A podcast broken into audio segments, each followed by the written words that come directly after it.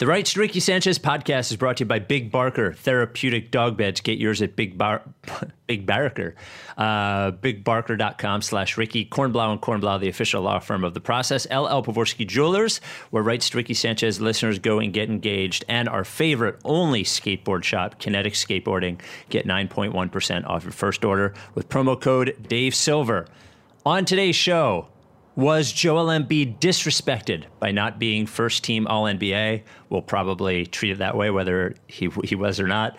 Um, Kevin O'Connor makes a plan, a, a, play rather, to get banned again. And uh, we will have the return of the jigsaw and the return of one Derek Bodner to the podcast. It's been a while since Derek has been on the pod. Um, before we get going, we have about from what we printed up to sell, about 100 and 100, 120 uh, lottery party T-shirts left uh, of varying sizes for all of them. There's at least one size of each one left, but uh, I. In some cases, it's just one. So go to rightsrickysanchez.com. They are 19.99 still, and the uh, the money still goes to our charities still. So go to the website uh, before they are gone. Without any further ado, here is Run the Jewels. We are the murderers pair. That with the jail and we murdered the murderers there. Then with the hell and discovered the devil delivered some hurt and despair. Used to have powder to push. Now I smoke pounds of the kush. Holy, I'm burning the bush. Now I give a fuck about none of this shit. You run her over and out of this bitch.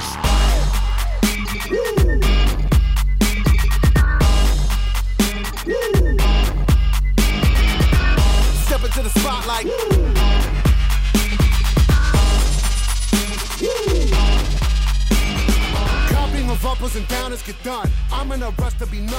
Welcome to the Rights to Ricky Sanchez podcast. I'm Spike Eskin, along with a guy that sometimes, sometimes on Saturdays, wears all of his lottery party shirts on top of each other. Mm. Mike Levin just likes being cozy, like a kitten. Tri-blend, more, some like a 15 blend if you put it all together. What's up? So- We're in so the off blends. season. This is how it Yeah. feels. Yeah, the uh, the diehards love it. The uh, the podcasts do take a little more uh, creativity, but we've got the draft, we've got free agency, and then and then the creativity really really starts. So, uh, all sorts of. Um, like you know, the rest of the NBA continues on while the the Sixers we just act like there's things going on. Um, just a, a off the top of your head, if I made you bet, just after seeing all the Lakers stuff over the last couple of weeks, including the Lakers, between now and the end of his career, how many teams do you think LeBron James will play for? Hmm. Huh, so he's currently played for three. Yeah. I would say he does not retire a Laker. Okay, so that makes at least I two. Say, I would say one, one more. And and would you say one more that isn't the Cavs or the Heat?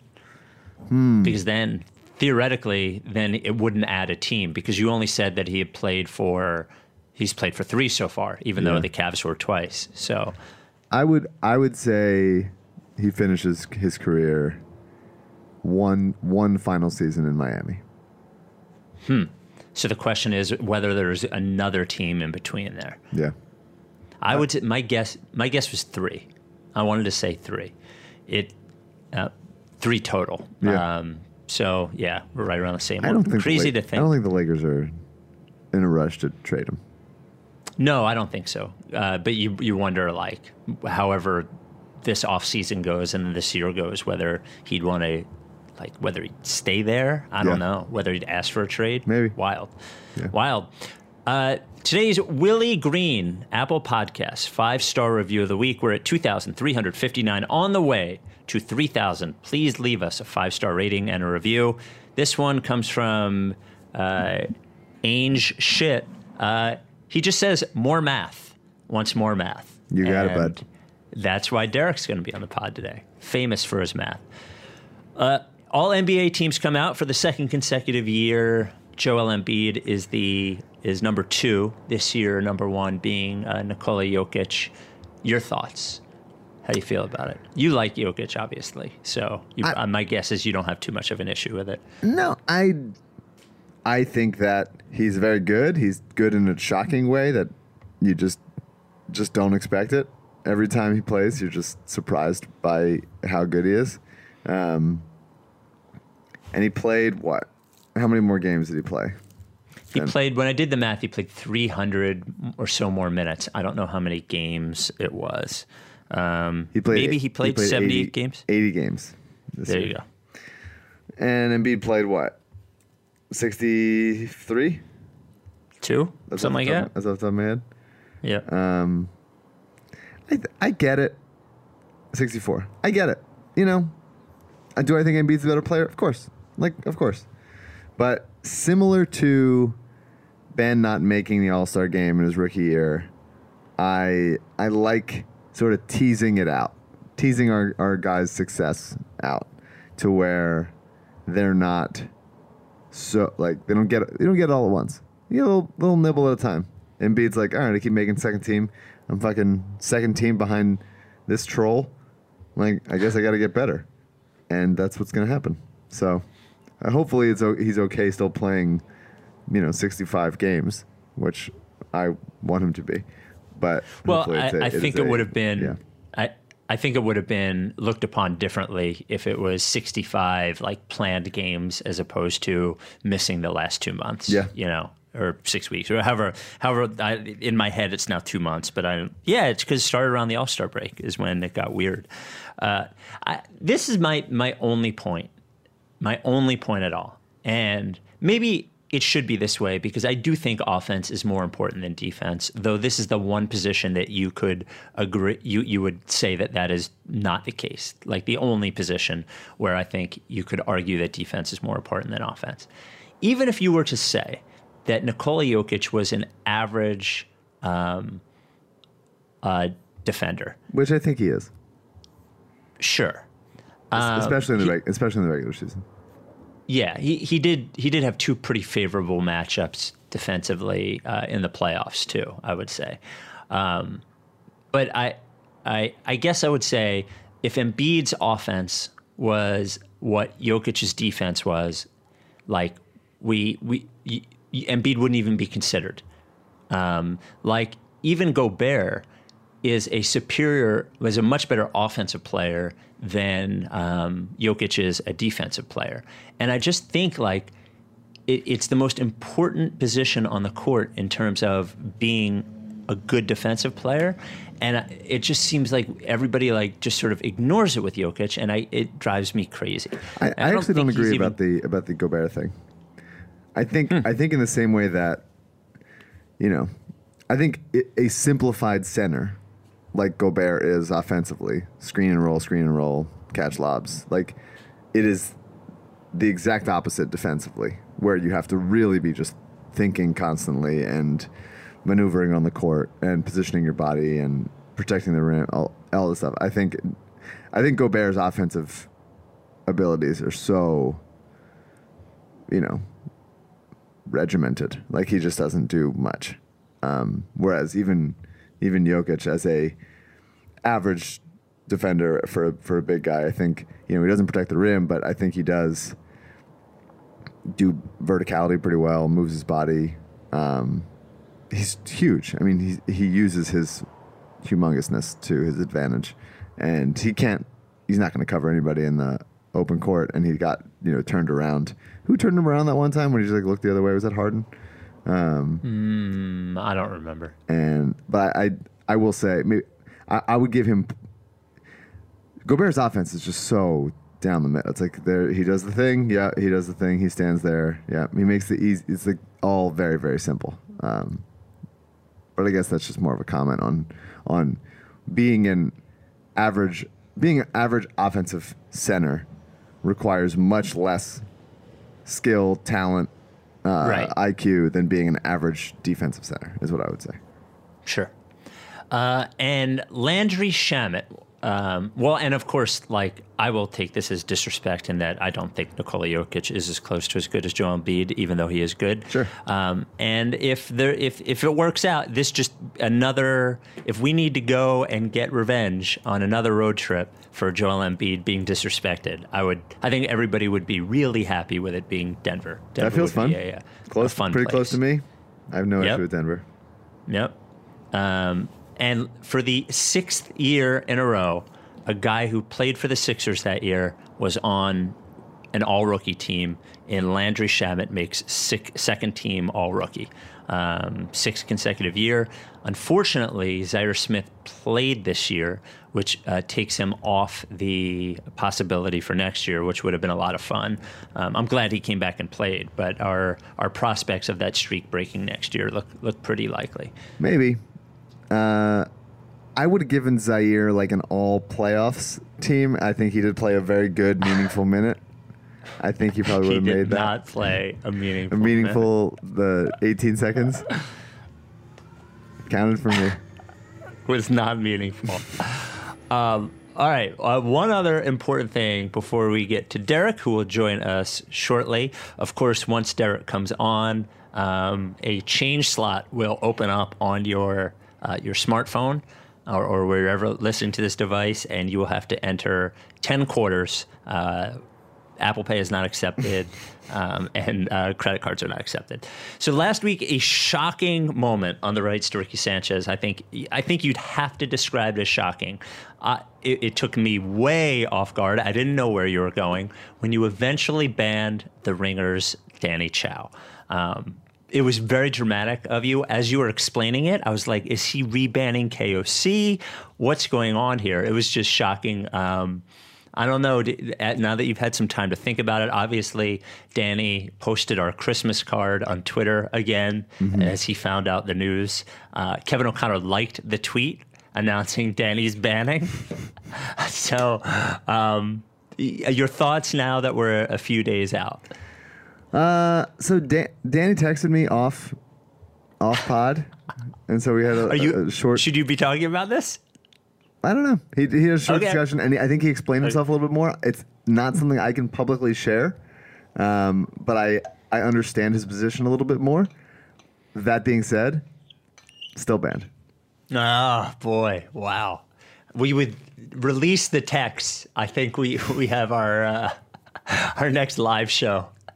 Uh, but I was talking to AU. We got to do um, when we do the we will do a fall live Ricky, but um, we got to do uh, Process Hall of Fame again. Yeah. we have to have the vo- voting process. That that's exciting.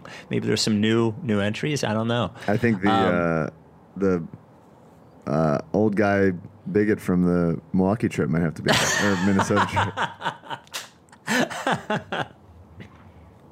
Oh man, That was tough. when, he, when, he, when he came back, Ah. you knew there was just no way it was going to work out was when to- he came total regret, instant regret.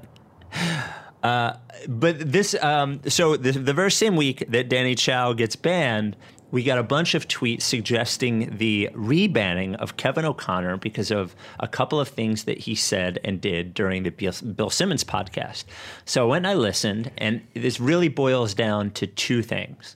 One, KOC voting for Jokic over Embiid in, in All NBA, and the second one, and the second one is that Bill started bringing up his um, Ben Simmons trade ideas, and he mentioned Simmons for Tatum, and uh, Kevin O'Connor said that that would be a trade that was good for both teams.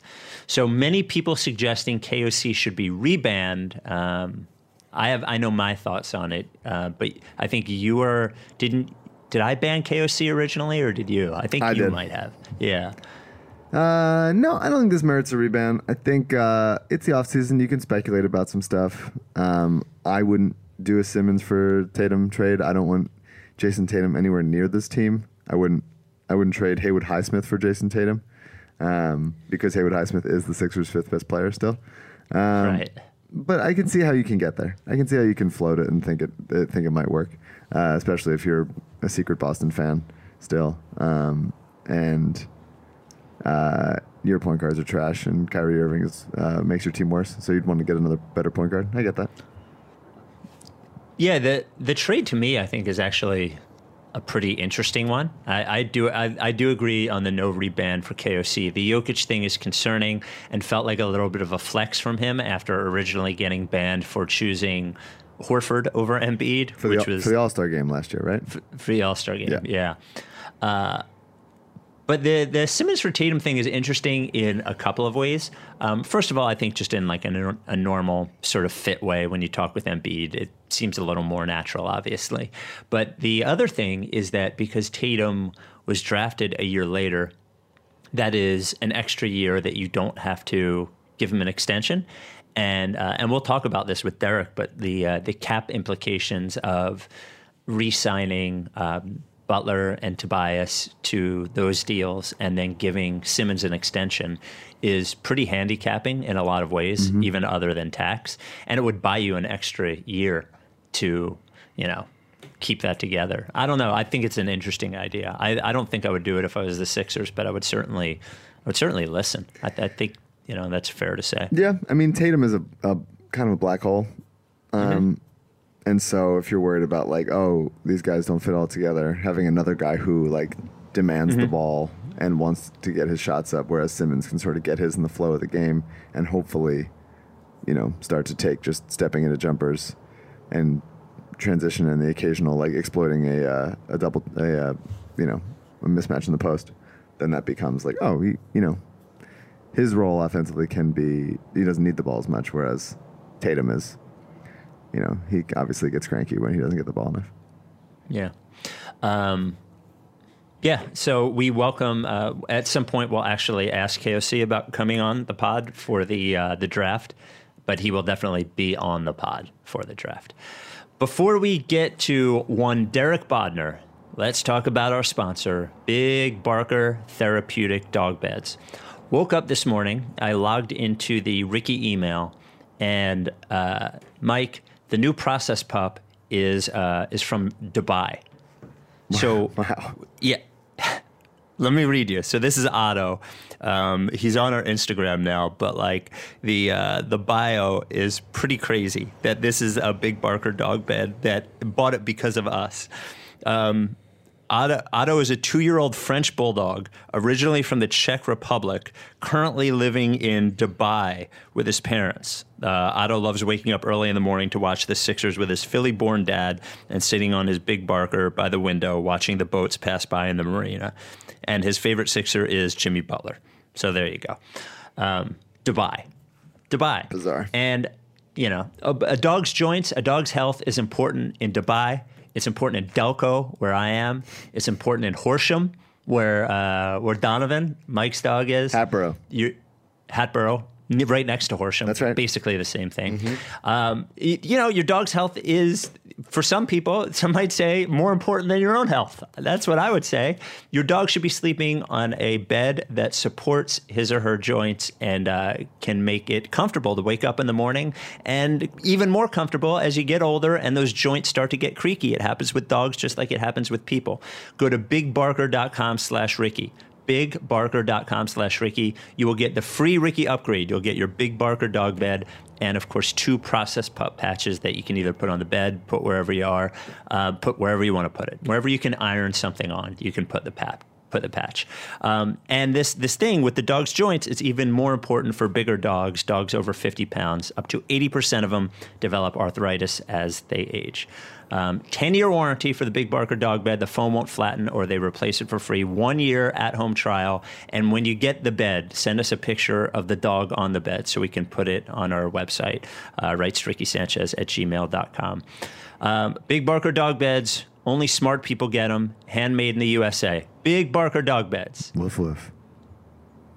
Derek Bodner, are you there, buddy? How you doing? Derek. There he is. Welcome back to your Am home. I right on the pod? I go right on, right? Right on. Right on. Right on. Yes. Yeah. Yeah. Yeah. No, no editing on this podcast. I don't know if you heard about any other podcast, but not a lot of editing on this one.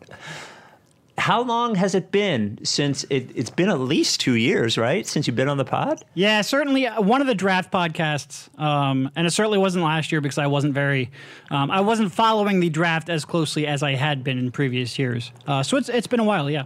Yep. Maybe Man. a live pod. Could be a live pod. Oh yeah, right after the Markel right live after- pod, yeah. Sure. Yeah, yeah, yeah. That was that was normal and cool. Uh, how are you feeling? You it's been a you now have a, a little bit of a week and a half, two weeks removed from from the season. Are you are you, what is your like mental state and your just feelings on on the team in the past year? Yeah, I mean, so it, it's tough because I feel like I should be in Milwaukee, a- and I feel like they had a chance against Milwaukee. But on the other hand, my personal life is way better now than it was three weeks ago. Um, you know, just enough time to have a life again. Like it's especially in the playoffs, it's so weird because it's game day travel, game day travel, game day travel, especially that second round. Um, and you're just I like I didn't unpack a suitcase for a solid month there. Uh, so it is it is nice on a personal level to to be able to uh, have a life again.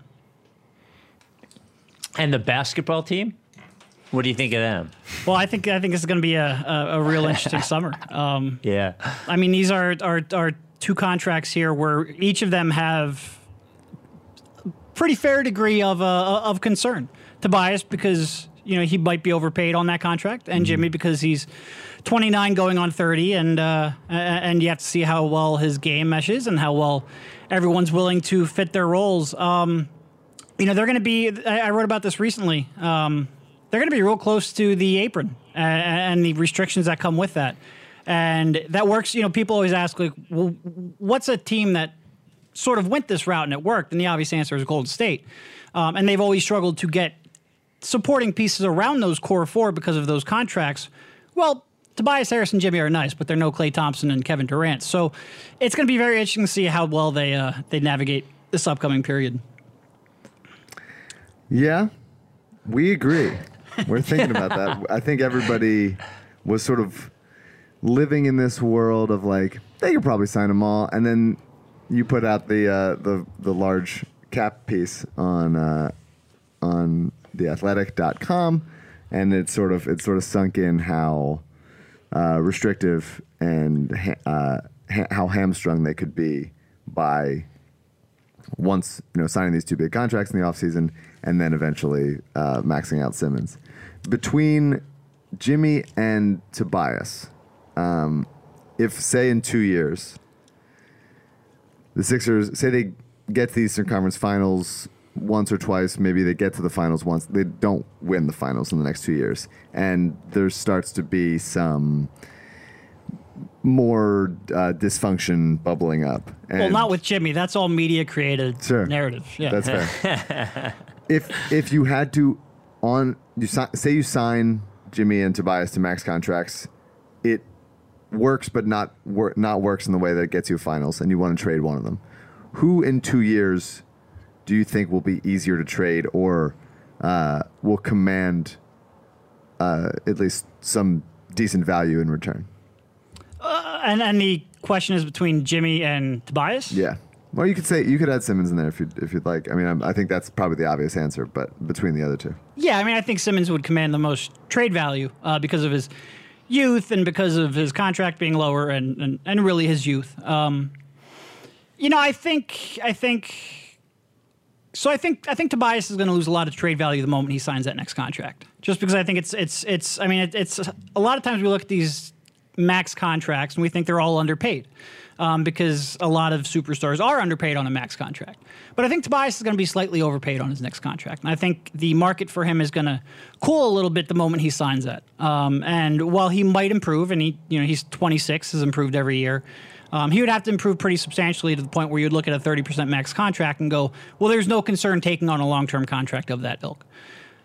Butler, it's all about how he's going to age and, and, and what the details around his next departure are. Is it are there reports out there, true or not, that he's causing a, fracture in the locker room? Uh, is has his game aged well? Is he playing more like playoff Jimmy or like regular season Jimmy Butler? Um, so it's hard to it's hard to say. I would say that I wouldn't look at either of those players as being like we're going to get they're going to have positive trade value on those next contracts. Like I think there's very real risk that in two years neither of them will.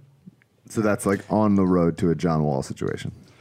Yeah, I mean, John Wall would be the worst case scenario of that outcome, uh, but more that than um, you know, some like like Tobias at his previous contract was drastically underpaid and had great trade value. I don't see that being the case for this next one. Can I, I want to like go back? I guess just um, one one quick point. Mike uh, talked about your article on the Athletic, which bre- breaks down the cap situation, um, and it's a lot of a lot of numbers. But like the the thing that struck me, and then that that I think you sort of get to the point of is past the luxury tax just being punitive in terms of financially, which none of us we can say that we don't care about. I think I think the ownership can say they don't care about it, but actually not caring about it is a completely different story. Yeah. Um, but you talked a lot about like the actual, you know, uh, personnel and roster restrictions that would come along with it if they go into this with everybody making what they think they could. Um, is there a like a simple way for you to restate that and, and sort of explain why that can be a problem? Yeah, uh, it'll cost you three dollars, um, and then I will I will let you know. why, why would I give away our our paywalled information for free? No, I'm just kidding. Um, Yeah. so uh, there's an apron, which is uh, it's a little over six million dollars above the luxury tax threshold, and if you start the season below the apron and you make a certain number of moves, uh, for example, the most obvious one is signing a full mid-level, um, the standard non-taxpayer mid-level exception. If you sign somebody with that contract, you're then hard capped at the apron, so you literally can't go over it. It's as close as the NBA gets to a hard cap. Um, if you want to sign a minimum guy, you have to clear space under the apron in order to do that. So it becomes very restrictive in that way, and that's most applicable to this season. Um, there's no way for the Sixers really to be. So, so I guess backing up, it's different if you start the season over the apron. Then you you lose things. You get a smaller mid-level exception, which is around a little over five million dollars rather than nine million dollars, which is important when you're talking about they need to find good established depth that can complement their core players. Um, the, the mid-level is going to be the only real way they have of doing that in free agency. So losing that is is is big. You lose your biannual exception, which they don't use all that often, but it's little over three million dollars. You could use every other season. Why it's called biannual. Um, you lose that. You can't take back a player in a sign and trade. So if let's say the Golden State Warriors wanted to sign and trade Kevin Durant to you, which would never happen, but just as an example, you you you literally can't do that. Um, and it's just it becomes much more restrictive. There's there's another Gilbert Arenas thing we don't have to get into, um, but there it's more restrictive in the moves that you can make. And for a team that doesn't really have a whole lot of young cheap talent, um, and and the ones they did have they traded away to get Harris. There there's only so many options they have of going out and finding complementary pieces, and being that close to the apron, first of all, this year it's going to be tough to fill out the back end of that roster. And maybe you don't care about that too much because it's really the top eight guys we care about in the playoffs, and that's fine. I will have they'll be no up against the problem hard cap. filling out the back You would not. There's plenty of second round picks. I know. I know. Um, but in, in future years, when you're at that apron, you're not going to be able to get those cream of the crop free agents that you might be able to convince, like, hey, come over here, play on a contender. We'll give you the full mid level. You don't have that full mid level anymore because you're over the apron. So it's it's not a, a perfect place to be in for sure. And that's much beyond just whether or not Josh Harris cares about spending $50 million in luxury tax payments. So, okay, first hard question for you. Then let's say that happens. What that creates really is a lot of landmines for a front office. It like it, it's really tricky to navigate. Um, it's something that, in a lot of ways, it seems like Morey has done. Um, not that specific problem, but like, you know, uh, sort of circumventing the the rules and managing around them. How confident are you in the current Sixers front office to manage something like that in a way? Like how I guess end the question there. How confident would you be in their front office to manage that? I mean, it's hard to be confident because they've never really done it. Like everyone in that front office right now is sort of at the highest position they've ever held in the NBA, uh, whether it's Elton Brand or Ned Cohen or Alex Rucker or anyone underneath them. So they've never really done this specific task. So what? Like, why? Why? Why would you have confidence? Um, and they could prove you wrong, but it's just there's no track record to suggest that there there's reason to be questionable. And uh, to be honest, you can look at Morey, and I mean that's a good point. Like teams say that they'll pay a luxury tax, but Houston every year makes decisions to pay less luxury tax than they they have to. Um, James Ennis, for example, is a, a, a, a you know an example of that. So you know they're going to have to nail the draft, and I think you know 2018 was at least a start. Like I think Zhaire and Shamet were good gets at their draft position, and they have to do that a lot more. And it would be great if they had been doing that for the previous few years. Um, and looking at that Pasechnik's draft is just um, it's it's devastating because you should have another contributor on on a rookie scale contract. Um, but you know, going out and signing players like Greg Monroe, like there's a two game period in that Toronto series where it, it, looked like all of us who were against Greg Monroe signing might be proven wrong, and and Greg Monroe eventually turned back into Greg Monroe, and, and but you need to have more creativity than they've shown so far, and you know part of it I do give them not a pass, certainly not a pass, not when Mike Muscala and Greg Monroe are your answers at the center spot, but a little bit of a pass because they were you know pursuing those max cap space guys, and I, and I always thought that was the correct play. Like I thought they were at a point in their team building where it wasn't about building a championship contender at the time. It was about finding the third and fourth stars to do so. So I think they were hurt a little bit by not being willing to offer, you know, multi-year contracts last summer. So we'll see. They have a better chance to succeed this summer, but they actually have to do it because you have, like I said, one more chance where you can actually sign somebody with a full mid-level exception, and then you're going to be over that threshold if you bring both guys back. Um, so you have you ha- you have to nail him right now. You have to nail this decision. Isn't like you mentioned Ned Cohen, and I had just hadn't thought about his name in a really long time. Uh, wasn't his like whole deal, and everyone, all the like basketball Twitter reporters, were very, like raving about him when the Sixers signed him because he's like Mr. Cap Whiz type guy.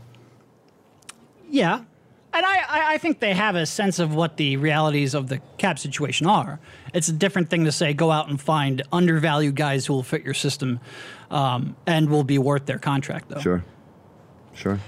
Do you think? Let's take. Oh, oh wait, go ahead. No, I mean, no. I, I want to just get. I want to get into it. I want to get into like the, no. what can we do? Are we stretching Jonathan Simmons, or do we think that Jonathan Simmons will be more value in like a try to trade him with maybe a sweetener for someone that can be that, you know, helpful five to seven million dollar guy this year? I mean, I would just stretch him just because I don't want to think about Jonathan Sims anymore. Sure. Uh, what will they do? I'm not sure. I'm not sure. It's. I mean, he would be a useful trade chip. Uh, it, I mean, there's no reason not to, like to stretch him now. Like you go through the draft, which is probably the second busiest trade day of the season, and you see what's out there. Um, but I wouldn't. I wouldn't stretch him right now. I wouldn't cut him and stretch him now. No last one before we go to commercial because yep. this is the question that people are asking. How much is Vasilije Micic a sweetener uh, who is playing, who is drafted in uh, by Samuel Hinkie and is a 2014 in the 2014 draft and is playing for Efes in Turkey, which is where Dario played. 25 uh, year old point guard, off guard kind of guy, yep. and uh, yep. people are. And did he make like second team all all league there? I, I, don't remember exactly what he made. It was amazing though. I hadn't been asked about Micic in two or three years. Like I've he had fallen monitoring. off the face of the earth in terms of Sixers fans. And then Givony sends out one tweet about how well he's playing, and now everyone in Sixers Twitter wants to know about when he's coming over. It's it's uh, yeah. uh, it's amazing how that narrative builds momentum. We um, are we are rights fans here in general. yeah. When's he coming over, Derek? We got Dario and Chuchu. When is Mitch yeah. coming over? Um, you know, he's certainly not coming over this season. He has a, he doesn't have an out this season. And and the Sixers will be stressed to find ways to bring him over because they don't have very many exceptions left to play with. Um, and he will, you know, he's not coming over for a minimum salary, I don't think. In, in terms of like sweetener in a trade, I haven't. Like, I, I honestly haven't watched enough of him to really say confidently, but he certainly looks like, numbers wise, the little bit I have watched, it looks like he is finding his place after you know, maybe struggling a few years there after after being drafted. So that is is good to see. Will he end up mattering? I'm not sure. Uh, we'll take a break right now and talk about our sponsor, LL Pavorsky Jewelers. LL Pavorsky, the original 100% original sponsor of the Rights to Ricky Sanchez podcast. LL loves us all so much that every year he sends me a text message asking about doing a, uh, a fly the process to Summer League because that's a, like a downtime as far as the pod goes for LL. I will not be going to Summer League. I think LL has gone the last two years. I think he'll be there. That's the kind of jeweler you want, the one that goes to Summer League and wants a group outing to Summer League. Um, he has, LL has sold engagement rings to 128 rights to Ricky Sanchez listeners. And the best thing about finding somebody to uh, sell you an engagement ring that you really trust is you don't need to find another jeweler again. You you've got a guy, and that guy is LL. You walk into LL LL Pavorsky Jewelers, and um, like there's just there's no pressure from the moment you walk in. It just feels like a warm experience. It's the guy the guy's name that is on the door. That's the guy that you're dealing with at LL Pavorsky Jewelers. So if you need an engagement ring, make sure you reach out first. Let them know what you want. Um, and that way, when you go a- in and have an appointment, he can have everything ready for you. 215 627 2252. Go to llpavorsky.com to email him, or you can just tweet him at llpavorsky. And for every single podcast, LL makes generous donations to Coded by Kids and the Providence Animal Center. LL Pavorsky Jewelers. Under the apron, a cut above. Salary cap themed LL tag. How about that? Derek, I, I, I want to keep um, plugging on the. Um, uh, I'm sure Mike has a Haywood Highsmith uh, question, but before we get to it, the, the front office, how do you think it works? Like, what, I guess, what degree of say do you think that Brett Brown has? Um, and I guess, like, and I, that that would lead, I guess, lead the answer of who is doing what. But like, as much as Elton is the general manager, it doesn't always feel to me like he's a regular general manager. Um, at least, you know, when you look at how he, when he came in, how could he be? Um, but uh, how much power do you think Brown has, and then how do you think the power is distributed through that front office? I mean, that's a that's a, a really loaded question. Um, I mean, clearly, I, Brett would have more say than normal coach. Like he was part of the hiring process that led to Elton Brand, and I think clearly this ownership group is maybe more involved than your typical ownership group.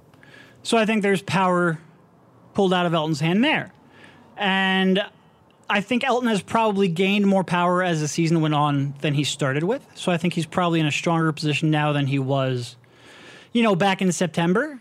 But exactly how that, I mean, you have to think Brett lost some power if he was, I mean, coaching for his job there in the playoffs, um, which I think was a little more tenuous than than maybe Josh Harris let on. But if there was that much discussion about whether or not Brown's job was safe, then you would think he has to have lost a little bit of sway within that ownership group. But exactly how that doles out, like how that, it, I think it's always been a murky situation. I don't think it's necessarily any clearer now that there's these seemingly shift in power dynamics. Um, you know, I think Elton is the one doing the work. Like, I think Elton is probably the leading voice in terms of basketball decision making, but I think there are a number of people who have to sign off on it. And exactly which ones have the power to override him and which ones don't, I'm not entirely sure. in sort of tacking onto that, the just a broad question. The Lakers, when they when Magic left, people saw that as an opportunity to sort of clean house and be like, okay, that didn't work. Start over. Like wipe the whole organization clean and like let's be professional again. The the Sixers obviously didn't do that with with uh, when Bryan Colangelo left uh, on normal, totally normal circumstances. Uh, what is the health of the organizational like like beating heart like is it is it a functional system like are are like synapses firing at appropriate times Uh, is it like there is healthy decision making and people are aware of like i'm empowered to do this and et- et cetera et cetera like is it do you would you consider it like a basically a healthy well run organization at this point So I haven't gotten any complaints from anyone in the front office that it's not a healthy, well-run organization. But I think pretty much the entirety of Josh Harris's tenure here with the Sixers, there's been some level of uncertainty exactly how the power dynamics shake out. Whether that's you know the Rod Thorn, Tony DiLeo, I think even Ed Stefanski was part of that original mix. Yep. Um, Doug Collins, like there's always been multiple people seemingly vying for power. And there's never been a clear structure. And part of that, you know, Josh embraces what he loves to call collaborative decision making. Um, but I think I think Oh my that's god! it, it just it, it, I'm sorry, Derek, but it just shows such like a lack of understanding of what leadership and is and what collaboration is. Yes. To think that like a person can that not from you for not that I'm not. This isn't me being critical of you. He's critical of them. To say that the only way for for things to be collaborative is if somebody isn't actually in charge. Right. It's like it's just it's so fucking dumb. I, I I just I wonder how somebody can get so good at, at business at where he is and like and not understand that. I'm sorry. I, I right there with you. Um, Okay. but I think I think Sorry. look what I'm getting at is I'm not sure this group has ever truly been what we would look at as a traditional front office structure. Um, and is that entirely healthy? I, it's not the way I would run my organization, but like I said, the people that are directly there aren't complaining about it now. So I guess I will give them benefit of the doubt that card. I have I have my concerns though. Yeah. Okay, I'll take it. Feels fine. Feels yeah, like it- totally normal. It's just yeah. so interesting because we're, you know, at this point, AU wrote an article about like, can we have a normal Sixers offseason? Did we did we get enough of a of a, of a regular Sixers weirdness during the season, and can we just have a normal Sixers offseason? And it's just so funny to be on the precipice of like like a wave's gonna hit us, and we're not gonna know what the fuck it is, and just we're it's it's just gonna be blindsided by fill in the blank Mad Libs of, of a Sixers offseason, and uh, it's exciting to be on the on the A side of that before before it comes. Yeah. Yeah, at least at least we can run for at least like we're we all have our shelters built, you Yeah, know, like yeah. we we all have canned That's food. important. We're all ready for that. Yeah. What what was the um, being around this? Oh, two part question. Um, first part, how is it? How have you enjoyed covering a good team as opposed to the process era? And then the B part is what was this particular team like to be around all year? So the A part, you know, there's, I think most, if you asked any other or most other reporters covering this team, um, they would have a very different answer than me. Sure. Clearly, the process was an interesting time to be around a team. And, you know, I was joking with a league executive recently that, like, covering the rebuilding years didn't prepare me for covering this team because back then it was like I was trying to convince people to see the obvious. And it didn't convince me with how difficult the decisions from trying to change, like trying to move from a 52 to 58 win team, those questions are much more difficult to answer than like, should they have a higher draft pick? Mm-hmm. So I spent four years trying to convince people of relatively obvious things like, hey, it's you're more likely to get a star at the top of the draft. And I spent years and years and years and years in these sort of discussions that should have been obvious. And now the question of like, well, do you, you know, do you bring back Mike, or Mike Scott at seven million dollars a year? That's much more difficult to answer, and how you go out and acquire these players. So I'm completely ill prepared to cover this version of this team because I don't get to really hit on low hanging fruit anymore, and I miss I miss that part of covering covering the process. Um, you know, it, it is different. Like it, it's it's the games matter, and I went through years where the games didn't matter at all. Like there was nothing that would have happened in any of those games outside. Like individual players mattered, but the games didn't at all. So like actually focusing on turning points in a game, it's it's different. Um, I would probably prefer this version of the team just because it the the profile is higher. Um, like when you're covering a, a, a playoff run, everyone in the league is, you know, sort of looking at what's going on with that team, and I think that's good for good for my career and what we're trying to do. Um, but there were certainly, I mean, covering the the process and being ensnarled in those debates day in and day out. That was that was an experience I would I would never give up. Um, so I'm very happy, and quite frankly, I don't have a career if that doesn't happen. Like, thank you for the traditional media for ignoring the team during that time because it left a, a real void for for some people to uh, to move into. So I, I appreciate that. Yeah, quite a I think we can. Um, I think we can agree with that also. Derek Derek built an army of monthly paying uh, maniacs that will follow him wherever he goes. Um, so yeah, what, what was the second part of the question? What, what was Well, covering the- the team like? yeah. th- well, this particular team, I guess, the personalities and um, you know the overall weirdness and a lot of huge between Butler and Embiid and um, Simmons, a lot of like enormous personalities too. Yeah. So again, this is another difference between them when the team was bad. They're a lot less accessible now than they used to be. Because Michael Carter Williams would always talk to you because he was just happy that somebody was talking to Michael Carter Williams. Whereas Joel Embiid and Jimmy Butler are a little more, um, you know, they, they do this day in and day out, so they're not quite as open in terms of, of maybe locker room access and whatnot. That doesn't bother me too much, certainly not as much as other reporters, because we don't rely on maybe quotes or inside stories or, or, or exclusive access like maybe some other outlets do. But it is it is certainly different. Um, on the other hand, the people that you have here, act, like fans actually care about. Whereas I could write the most in depth feature about Michael Carter Williams, and nobody cared because he was Michael Carter Williams.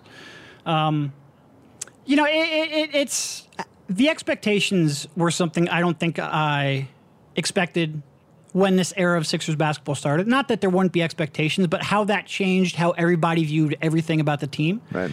Um, I think trying to, you know, gauge what fans would freak out about was an interesting dynamic, and I don't think one that I expected from a couple years ago.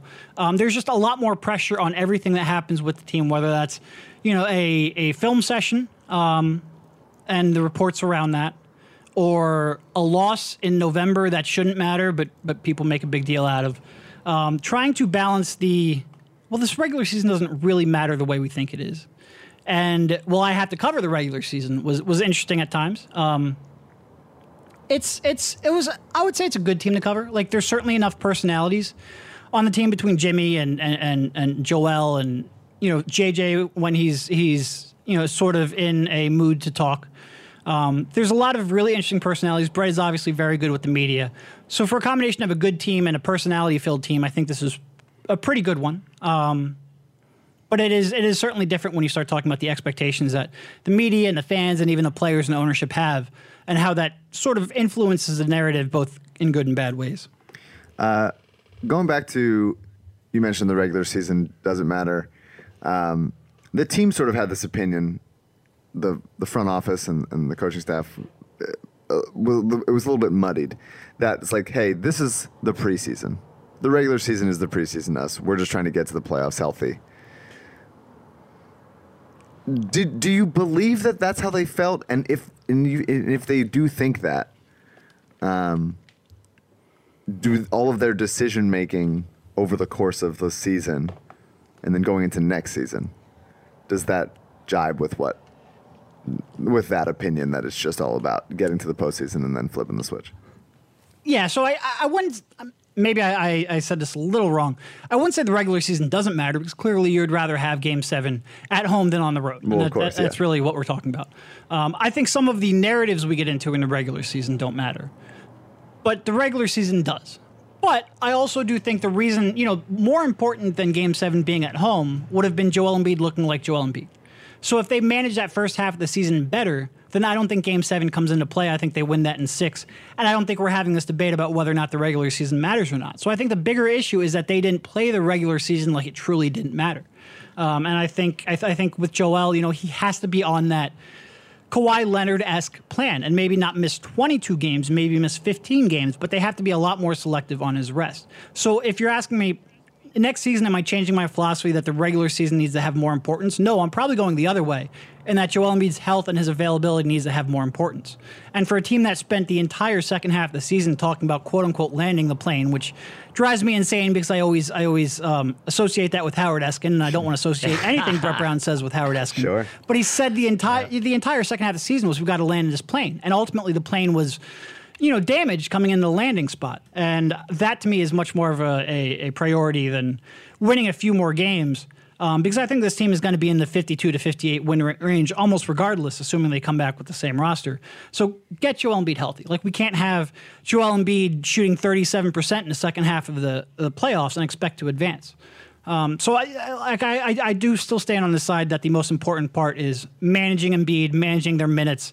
Um, I mean, you guys said this constantly. They just played too many minutes in the first half of the season, and if rectifying that causes them to lose a few more games, I'm okay with that. Well, I, I think a, a natural uh, follow up to that is who who do you think? How, do you think the blame is distributed between Joel himself and Camp Joel and the Sixers in how much they played him the first half of that year?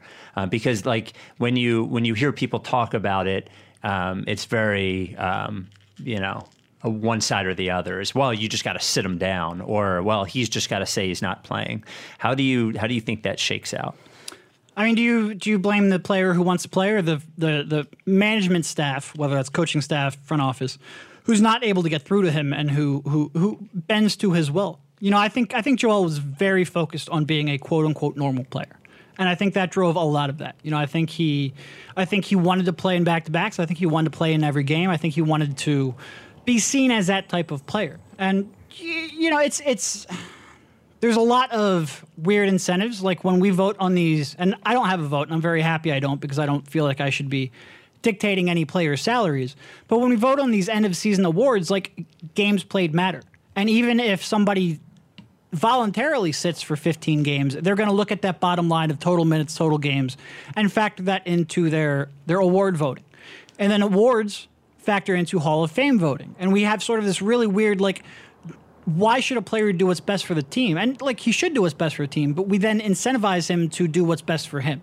And it's it's I think tough, especially for a player who missed so much time, who was viewed as a player who couldn't play an entire season. If he then comes out and misses 15 to 20 games, that sort of verifies that. And I could see why Joel doesn't want to be seen that way. But it's absolutely what's best for the team for him to to sit down, to rest, to not lead the league in minutes for the first month, month and a half of the season. And it was a failure on the Sixers to not get through to him in that regard. So I, I blame both. Um, and that might be a cop out, but I think that is I think there's blame on both sides to go around. And I thought Joel, you know, of all the things that came out of the sort of um, exit interviews, I think people focused on two things. One was, you know, Ben Simmons and him sort of I don't want to say dismissing the need for a jump shot because I think he believes he needs a jump shot, but like being very clearly, you know, disgruntled with being asked that question constantly. Uh, and the other one was Joel Embiid's response to injury management. And I thought Joel was sincere in that. I think now that he has sort of, you know, seen what maybe um, being overworked can do and having this tendonitis, I think maybe he will come back with a better focus on what actually matters. And that's not being seen as an everyday player, but that's being seen as a dominant playoff performer. I, I think we should end on what uh, what Derek's what because I think Derek's been kind of cagey in his articles about what he thinks that they should do, and I'm not sure if he's holding yeah. holding that in until July one or now June 30. Um, but I would like to end on that. I have a couple individual questions about my kinds of players before we get to that. Spike, do you want me to go into that, or do you have other questions? About this about is the Hightower Highsmith section. This is where they're. Yeah, yeah, yeah. Oh, wait, hold on one second. We'll just take a quick break and talk about our sponsor, Kornblau and Kornblau. Kornblau and Kornblau, the official law firm of the process. I remember the first time we heard from Adam. Uh, he sent me an email, told me that he was interested in advertising on the podcast, but more importantly, that he was a huge fan and a huge Sixers fan, and he just loved the community and wanted to be a part of it. And after I met Adam, the thing that struck me most was, first of all, is that he was everything he said he was, as far as uh, being like one of us. But second of all, how incredibly like important it is for him to give his clients really a uh, an entire experience, not just the result. And they get great results at Kornblau and Kornblau, but the entire experience to make the person comfortable. Look, a personal injury lawsuit is uh, a, a huge pain in the ass most of the time. It's a really long process. It involves a lot of steps. There are a lot of ups and downs. And you need somebody when you get hurt to take care of all of that for you while keeping you informed the entire time. And uh, Kornblau and Kornblau is the place to do it. They've been doing it for like 40 years. They started in the 80s with Adam's parents. Now he runs the law firm with his mom. And any sort of personal injury. And I, I know when you get suck when you get hurt, it sucks. And the last thing you want to do is go through this whole long thing. But you might be deserving of something in that. So if you get hurt, just call Kornblau or even send them an email. I know people don't like talking on the phone anymore. Uh, send them an email. It doesn't cost you anything until they get results for you. Kornblau at kornblauandkornblau.com or give a call 215 576 7200 and ask for Adam. Kornblau and Kornblau, the official law firm of the process. All right, now we're back. Hold on. Um, let me see if there's anything I wanted to ask before you launch into that. last last thing I had, um, because my basic question was was also that, um, I, like what do you think they're going to do, and then what would you do? But um, can you talk about the book? I, you've tweeted about it or you've alluded to it. Is there anything that you can say about it? I mean, um, uh, it's uh, it's it's in progress. Uh, I am taking as much time as I need to get the story that I want. You know, I think I I, I basically fired my um, publisher, and, and, not because they did anything wrong, Whoa. but because they um, they kept asking for a, a, deadline, and I was like, the deadline's when the book is finished. Um, so I, I, I, sort of canceled my book deal because I don't want to be. I don't. I, am not putting out a book until I'm ready to put out a book and I'm confident in it. So I have another publisher that already wants to buy in. Um, so I just have to sign that paperwork when I'm ready to commit to a timeline. But I'm I'm sort of taking my time, and the reason I'm taking my time is because I want to tell the whole story.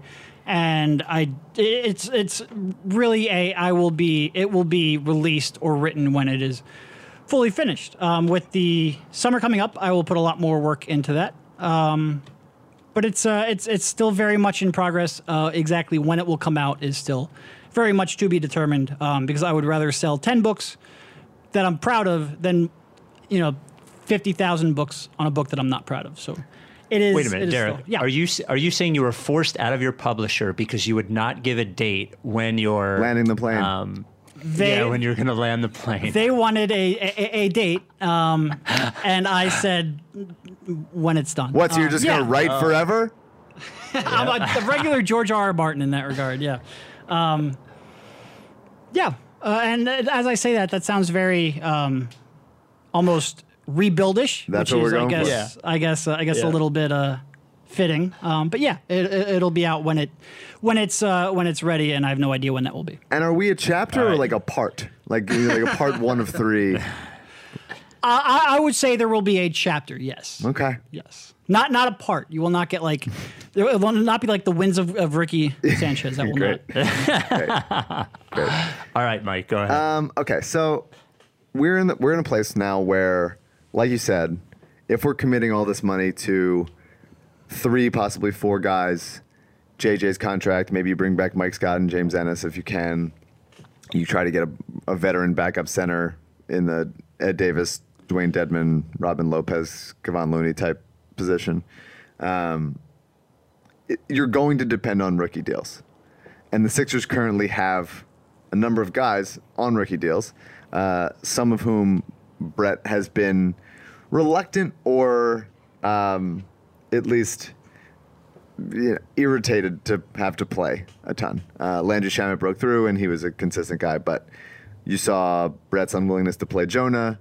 Um, Zhaire, you kind of give him a pass for, and Shake being on a two way.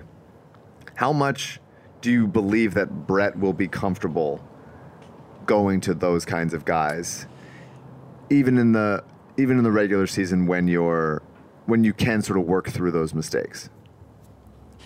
Yeah, I mean, I, th- I think most coaches in that situation would prefer not to. Um, and I think the type of rookie, the sort of reliability of a rookie, it would have to be a, a pretty edge case. And I think I think Landry was pretty edge case in that regard. Like he came in, he had a mindset that I think Brown trusted and a skill set that he could sort of slot right in there.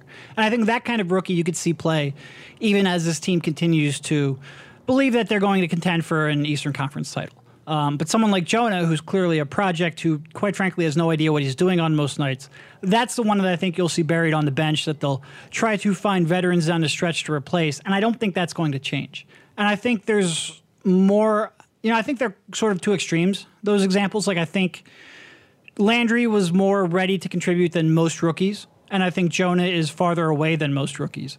So hopefully you find more guys in the middle. Like maybe Zhaire is, even though he's, you know, super young, a project, sat out for, you know, f- the first four months of rookie season for one of the craziest reasons ever, which never thought you'd say because we've seen a lot of crazy reasons. Um, hopefully he's in the middle because he has a skill set where he can contribute even if maybe the rest of his game isn't fully caught up. Right. And I think I think I think Zhaire will be a I think he'll be in the rotation next year. I think they're they're excited about what he will bring. Um, so I think it's going to depend a lot on the player and their role and their skill set and their their mental readiness to to be consistent at an NBA level. Um, but I think it's going to be tough to find a lot of those guys.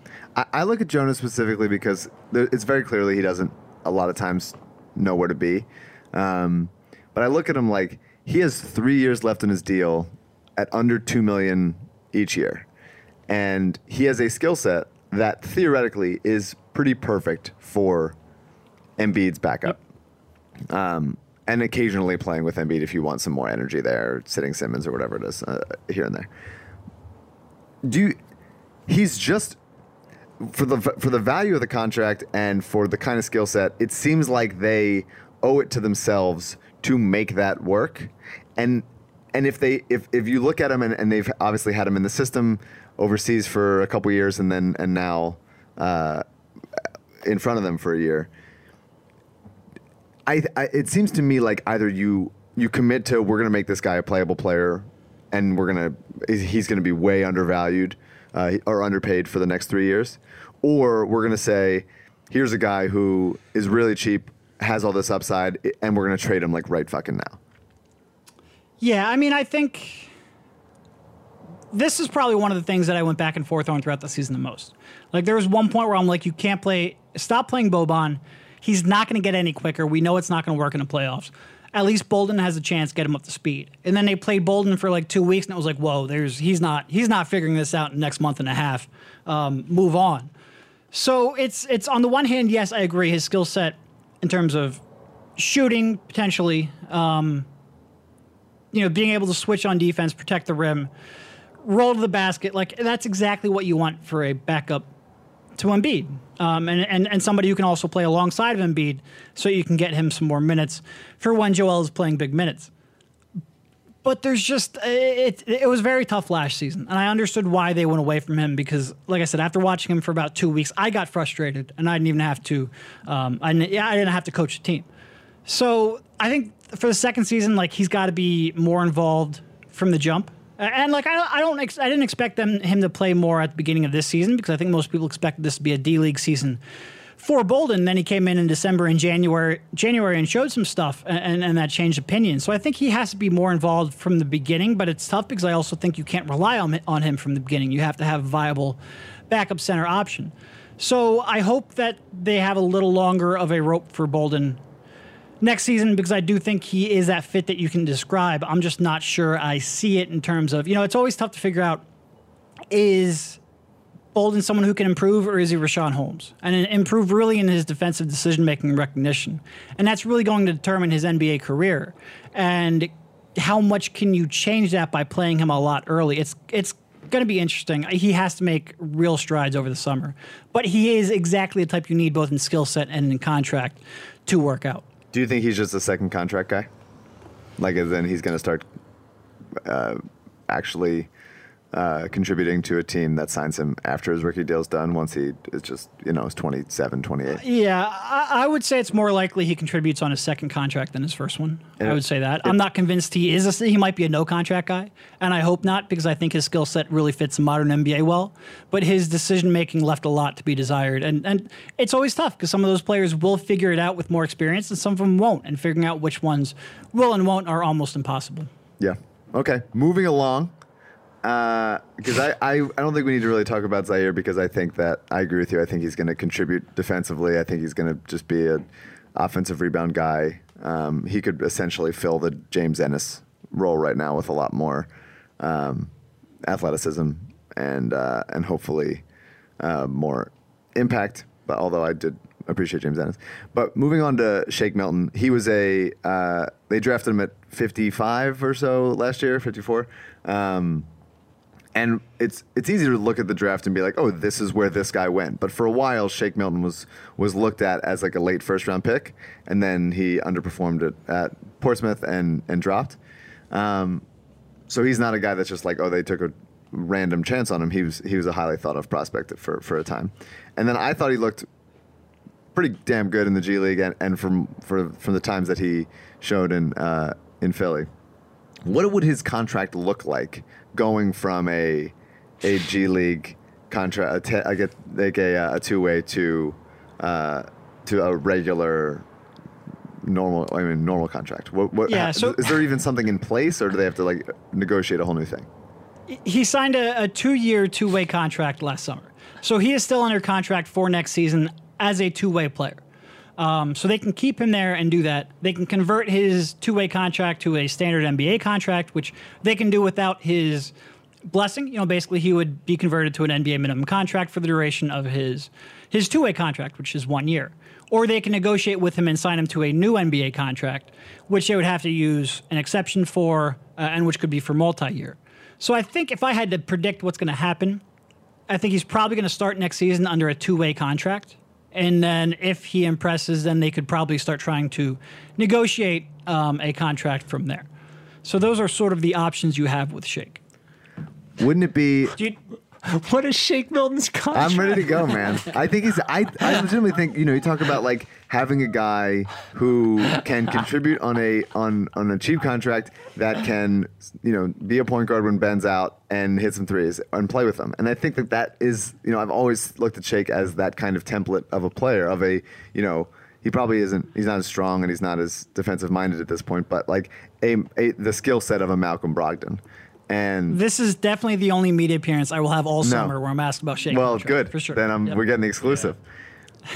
Do you think that? I mean, because to me, I think he's going to keep improving, and then all of a sudden he's going to price himself out and maybe bet on himself in a KJ McDaniel's kind of way. Wouldn't it make more sense to right now just be like, we need guys that can contribute cheap for a long time. Let's try to sign him to a four-year, you know, seven million dollar deal, like that kind of like rookie scale deal. I mean, it depends on how much of that is guaranteed. Like, I'm not giving Shake too much guaranteed right now. I want to see him play more against NBA players. I think if you, I think, I think the, I think what I would do is bring him back on a two way, see him play in the NBA a little more than he did last year, and then sort of negotiate from a little more of a, a position of knowledge. Um, but certainly, you can get him on a better contract now. It's just I would be, I, I would I, look. I think if you would asked me who I won in the playoffs, Jonathan Simmons or Shake Milton, I would have gone Shake Milton with no questions asked. And that is saying as much about Jonathan Simmons as it is about Shake. But I thought he, I thought he competed better physically than I thought he would have um, last year at this time. So I have interest in him. Uh, Like seven million. Let me know how much of that is guaranteed. But I think there's there. I, I think there's something to signing him to a long term deal now. Um, I would probably just be a little more hesitant than you. Rightfully so, probably. All right, Highsmith, what do you think we got? Does he play? Can he stick? I don't know, man. I haven't I haven't watched enough uh, Highsmith. That's fair. You get you know who to ask about that? Get Jason Blevins on. He'll Yeah. tell you about. Haywood. I just dream about him as our as our Torrey Craig or Royce O'Neale. we need a new cuff. Like that would just feel it feels very right for someone to just exactly knows their role. I forget I forget who it was um, at the uh, at the Sixers first draft workout uh, last Monday, but Torrey Craig was brought up a number of times, and he is now the um, you know role player who every role player wants to grow Yes, into. That is was- the perfect name to bring up. It was. Terance Mann of Florida State. There you go. Great transition. Uh, Spike had it as a question, but I'll ask it. Um, do you miss covering the draft come, you know, st- starting in January? And uh, have you done much looking at the draft? And are there guys that you like at whether 24 or 33 or 34? I have done almost no draft watching, and I miss it tremendously. Um, that I always said if I could only do one thing in, in, in covering basketball, it would be to cover the draft, and that's because it's so gosh darn hard. Like it is impossible. And the more I covered it, the more I realized how bad I was at it, which is. Um, you know, I think I think that is uh, first of all informs a lot of my coverage. Like you, you brought up like I'm dancing around my own personal opinion, and that's in part because I just don't value my own personal opinion as much as I used to. Like I think my coverage has been shaped by. I, I think every analyst should start off covering a draft because you'll be shown how much you really don't know. And I think what I try to do with my coverage now, more than I did earlier in my quote unquote career, even though back then it wasn't a career really, um, is I focus less on my own personal opinion, more on sort of like providing information to let other people make their own opinions and maybe have their own opinions be a little more informed. And part of that is because why would I assume that I'm right when I'm so often wrong, specifically about the draft? And it's that difficulty which I think is fascinating about the draft. And if you can get to the point where rather than being wrong 80% of the time, you're wrong 75% of the time, you now have a huge competitive advantage. And finding out ways to do that, I think, is fun. It's challenging, and I miss I miss that aspect of it tremendously. Um, but I have shifted a little more to covering the Sixers full time, uh, so that has taken almost all of my efforts. Okay. Spike, you can ask the, the, the adult questions now. Yeah. Well, I only have one adult question left. It is it's your team, um, and uh, you are the general manager and the owner. Like, what are you doing with the roster this summer? Um, obviously, like let's take signing Kawhi and KD off the table, or even like the possibility because you might have to let one of these guys go to uh, to do that. I guess what do you think is going to happen, and then what would you do? So I think they're going to try to sign both of them. Um, and that's not uh, like in, that's not a sourced report. I'm not reporting they will, but I think if I had to guess which way they'll go, I think they will. Um, you know, I With, think for all the money. yeah, for all. Well, I mean, if they have to, like, I think they'll try Yeah, to get them right. below. Um, but I think they would be willing to go max on both. And you know, going back to the luxury tax, like, do I believe Josh Harris when he says he'll pay a luxury tax? Yeah, if only because not being willing to pay a luxury tax and greenlighting both of those trades would be asinine. And I- I, think, I mean, everyone saw this coming. So I think they'll try. Um, I think it'll come down to Butler and Harris. Uh, you know, I think I've I've said this before, but I think a lot of times we look at it like, well, does Jimmy Butler want to win, or does Jimmy Butler want to be the top option on a team? And I don't think these level of players view it in that way. Like I think Jimmy Butler will look at, let's say, the Clippers, a team that played Golden State well, and say, well, if, if I go there, we can compete, and I can also get the ball a little bit more. So does he value that over what they built here? Does he value that over the relationships they have here? Does he value the Sixers and their core and think that has a better chance of winning an NBA title? And you know, I think I think I think the Sixers do present him the best chance of winning. Um, the question is whether or not he will come to that same conclusion. So I think they will try to bring both of them back. The much more interesting question is whether they should. They have, especially if they only sign one of these two, and the only way you don't sign either of these two guys is if you have a commitment from one of those guys you just crossed off the list. Otherwise, losing both of those, you know, you can't like going out there. I, I love Malcolm Brogdon, but I love him a lot more as your fourth best player, not your third. So if you let if you sign one of, of Butler and Tobias, you're effectively out of cap space, and replacing the other is going to be very difficult. And because of that, I it's tough. I'm I'm very scared about both of these contracts. I don't think either of them will be movable for the kind of assets people think they will be. Um, but I think they've boxed themselves in sufficiently where you almost have to. Yeah, Uh, what now? They signed Jimmy to a max, um, and they keep everyone's cap hold. How much cap space do they have if, if Tobias Harris walks? I've seen like five different versions of this. Uh, I would have to go back and look, but I think it would be under. I think it would be under 15 million, Okay, and that's with right. renouncing Redick. Right, right, right. I'd have to. I'd have to double check, but it wouldn't be enough. I don't even think to get like a Brogdon type.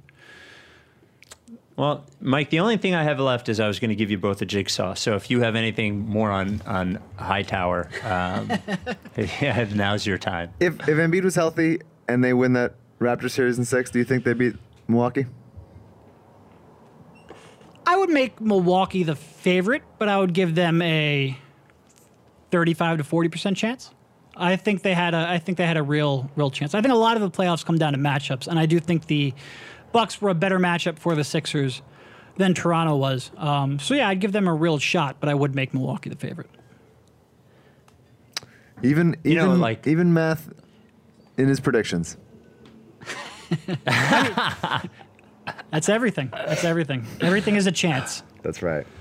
All right, The, Jigsaw. the thing is, I don't think the Sixers have anyone as effective at slowing, um, slowing Giannis down like the, the, the Raptors do, and I think that's part of why this series has played out the way it has.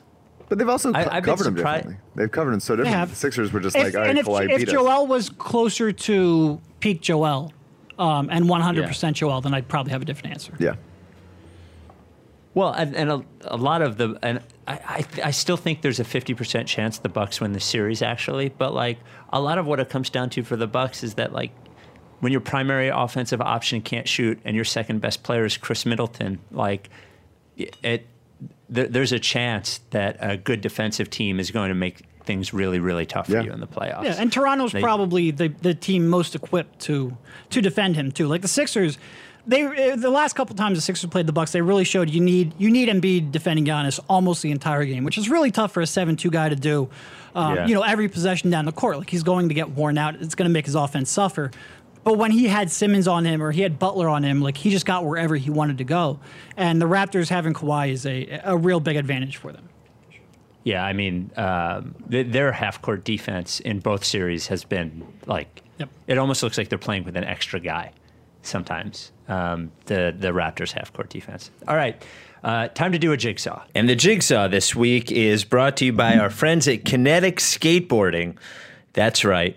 Go get some Vans, get some Converse. If you're a skateboarder, get some skateboards, get some gear. Get it for 9.1% off your first order with promo code Dave Silver at kineticskateboarding.com. play. I will play this game. Game we play. I will play this game. I miss you. I will play this game. I, I'm worried. Play. I will play this game. And after the game, they were interviewing him, and they said, "How does it feel to win the ultimate game?" And he said, "If it's the ultimate game, why are they playing it again next year?" I don't think we've had a guest jigsaw in a long time. Famously, uh, Brett Brown did the, uh, the Hot dog water. jigsaw. Hot dog water. Yep. And I think one was about eating throw up or boogers or something. Like he was not happy. Um, but we were still really in keep it real stage of the podcast, so I think we had to do it. All right, uh, Derek, I'll go to you first. Here are your two choices. They are both for the rest of your life. Obviously, you don't have any options other than to pick one of these two things. Your first option is for the rest of your life, 15 times a day, you have to follow up a sentence that you said with, if you know what I mean, as if you're being sneaky or salacious or something. Um, you can't just go to people like on the street and do it. You have to spread who you're say, saying it to out amongst your day. So you can't just, you know, do it to your, your significant other at the end of the night 15 times in a row. That's your first option. Your second option is you have to shave six times a day, um, and you have limited shaving cream to do it with. Let's just say it would be enough shaving cream to do two full shaves, um, and it's just regular Barbasol shaving cream, nothing good. And shaving just your face. Yes, yeah, shave, neck, neck, face, you know, everything that you would when you shave your face. Yep. So I already am derelict in shaving. Like I have a beard not because I think it's a good look on me, because I'm lazy. Um, so I've already sort of made that decision. Now, if I if the, if you know what I mean, would that could I avoid doing that in tweets? Would that only be in person? that is an amazing um, uh, wrinkle. I think when I'm saying you have to spread it out, I would say that you don't have to use it in articles, but maybe in the occasional tweet to keep it spread Okay. out. Yeah. Because for the most part, I don't think when I talk to people, they uh, trust me anyway. So I don't think that would be too big of a concession to make. I'll go with if you know what I mean. Okay. Mike. Uh, it's such a bad look. Just so gross. Um, yeah, having to say, I don't mind having to like make vaguely sexual comments and like them being in poor taste, but having to say, if you know what I mean, 15 times a day and doing that like knowing look each time where you're like waiting for them to laugh, but like they're not going to because it's not funny. Um, I might. See, I think you can slip it in under like just real quickly where people like you have like ticks. Everybody has a tick when they speak, and I think you, people just you can slip it in there and nobody would even Right, really but I think that's in, not in the spirit of the jigsaw. Like you Yeah. have to say it as if you're proud of it. You of have to do it. as if you're like somebody's uncle being like, "I'm gonna impress him with this joke." If you know what I mean. If you know what I yeah, mean. it's really rough. Yeah. I would probably go to shaving just because my career depends on me not like hating my level of comedy. See, I think I think you could do it without being creepy, but I could also Oh, regret thi- that after a little bit. Sure. Yeah, I, I don't know, Derek. Yeah, I don't know. Yeah. All right. Well, uh, Derek, thank you for coming on. Of course, you can read Derek's work on The Athletic. Um, do, do you have a promo code you want to give out for a discount? No, Free. I should, but I don't. They're everywhere. Okay. Like nobody pays. Yeah. Nobody pays full price. Go find it. Yeah, three ninety nine. I saw it is forty percent off. So just Google it. Um, good job this season. I thought uh, you're um, you you make us proud. It's good to have somebody um, somebody writing uh, as well as you guys do. So thanks, man. Agreed. The Mike Levin coaching tree. Yeah. It, it's really crazy. Thank you, buddy. Thank you. Uh, are you down with TTP? Yeah. You know. Lick face. We are the murderers pair. That went to jail and we murdered the murderers there. Then went to hell and discovered the devil delivered some hurt and despair. Used to have powder to push. Now I smoke pounds of the kush. Holy, I'm burning the bush. Now I give a fuck about none of this shit. You run her over and out of this bitch.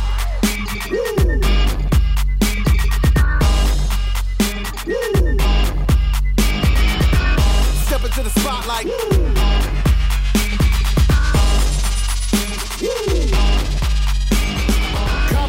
uppers and downers get done. I'm in a rush to be numb. Dropping a thousand ain't much. From the clouds on a missile.